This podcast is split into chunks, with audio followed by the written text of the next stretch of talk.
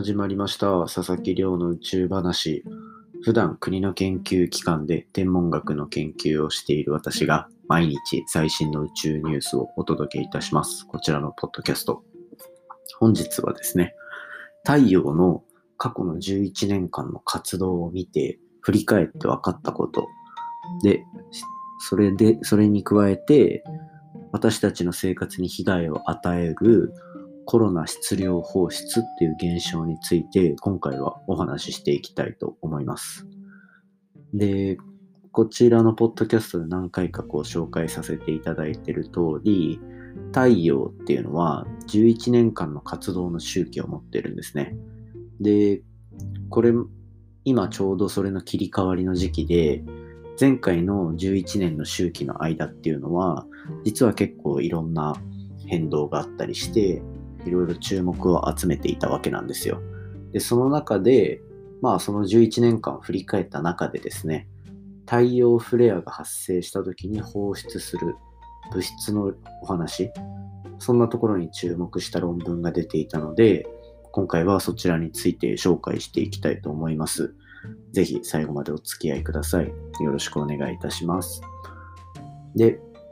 毎日恒例の活動報告になりますが、まあ今日も相変わらずずっと博士論文についての作業をしておりました。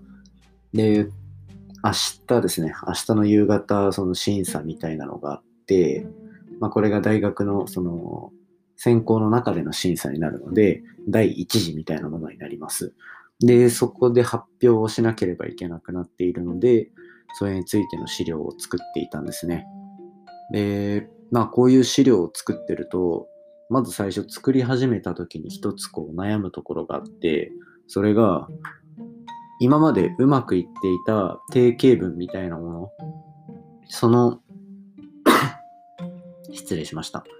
その定型文というか、前にこうどっかで発表した時に使った形がすごい評判が良かったから、まあそれと同じ形でいこうかなって思う反面、こういうところでまた新しい発表の方法っていうところを試してみて、まあ周りからのフィードバックどう返ってくるのかなっていうのを試したいなっていう、まあ2つの気持ちが湧いてくるんですね。で、大学院、この特に博士課程に入ってからは、結構いろんなところで発表する機会が増えた中で、あえてあんまり同じような発表の形式を取らないようにしていたんですよ。まあその理由は、こう、大学院、修士課程を終えたタイミングで、自分はあれなんですよね。あの、大学院の総代と呼ばれる、いわゆる、まあ、首席卒業みたいなのをさせていただいて、それが、まあ、論文の内容の評価と、あとは修士、修士論文の発表内容っていうところの評価を軸に、総題っていうのを決められるわけなんですけど、それでまあ無事選んでいただいたんですね。で、その時の論文の発表の仕方っていうところが割と評判が良くて、なので、ある意味一つ研究発表の正解を見つけたなという手応えのもと修士課程を終えたんですよ。で、大学院、この後期の博士課程に入ってからは、じゃあそれよりももっといい発表の仕方とかってあるんじゃないのかなとか。あとはまあやっぱり英語の発表とかも増えてきたので、ちょっと英語だと日本語で話すときとは若干リズムが違うようなものにもなったりするので、そういうところのバランスを見ながら、まあ研究のこう発表の仕方っていうのを意識していたんですね。でもまあ、いろいろ試してはみたんですけど、やっぱり、その、修士の時に作った資料の形っていうのが一番なんか分かりやすいかなと思っていて、まあなのでそういうところも考えると、博士課程の集大成は、まあ少しの経験をプラスはするけど、ベースとしては修士課程の発表の時の方が結構いいんじゃないかななんて思ったりしております。なので、こう、割と個人的には早い段階でいいクオリティの発表の仕方を身につけられてたんだなって3年経ってより実感しているっていう感じですね。なのでまあそのテンプレートみたいなのがあるので、個人的にはまあ割と作りやすいかなと思いながらやっております。で、まあ、あらかたはできてるような感じなので、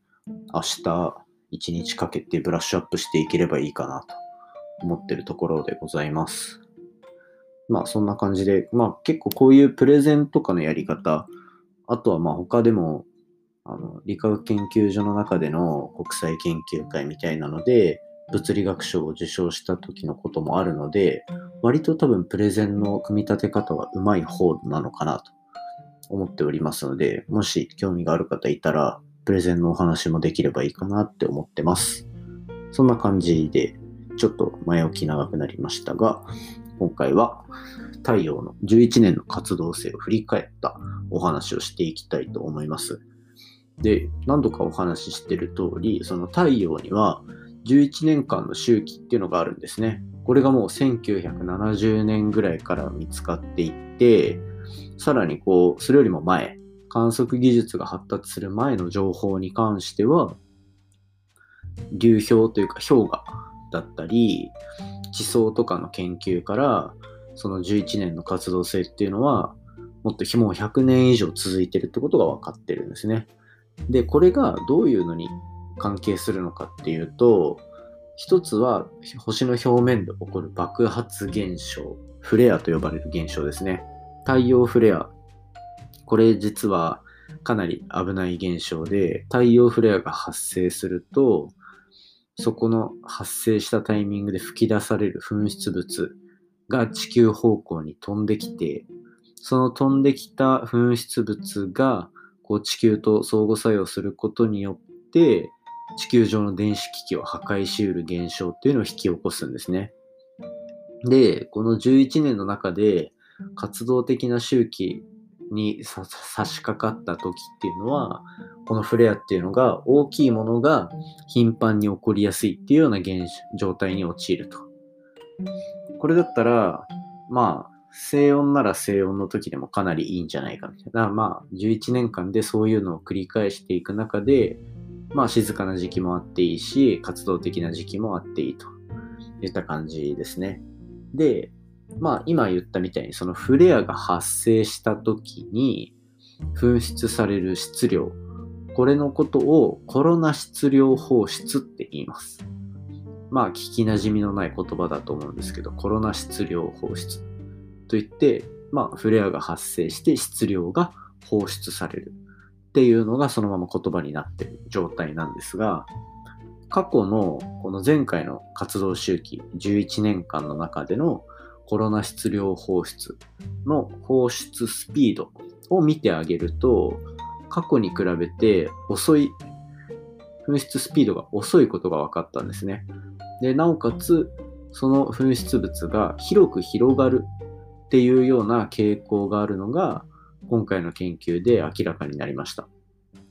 これ面白いですよね。このなんか、1個2個そういう遅いのが見つかったとかではなくて、この11年間、前回のその活動周期の中で、実はずっとその放出される物質のスピードが、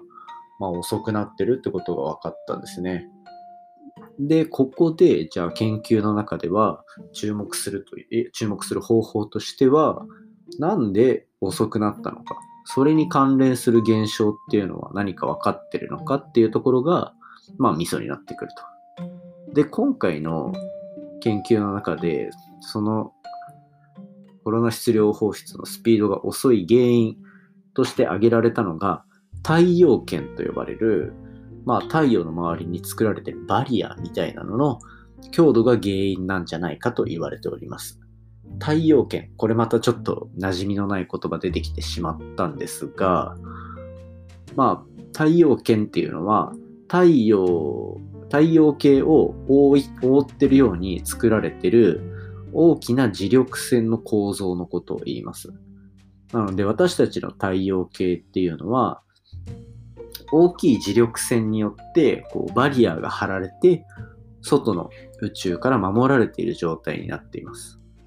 で、この太陽圏の強度がなぜかここの11年間弱くなっていたっていう研究が報告されているんですね。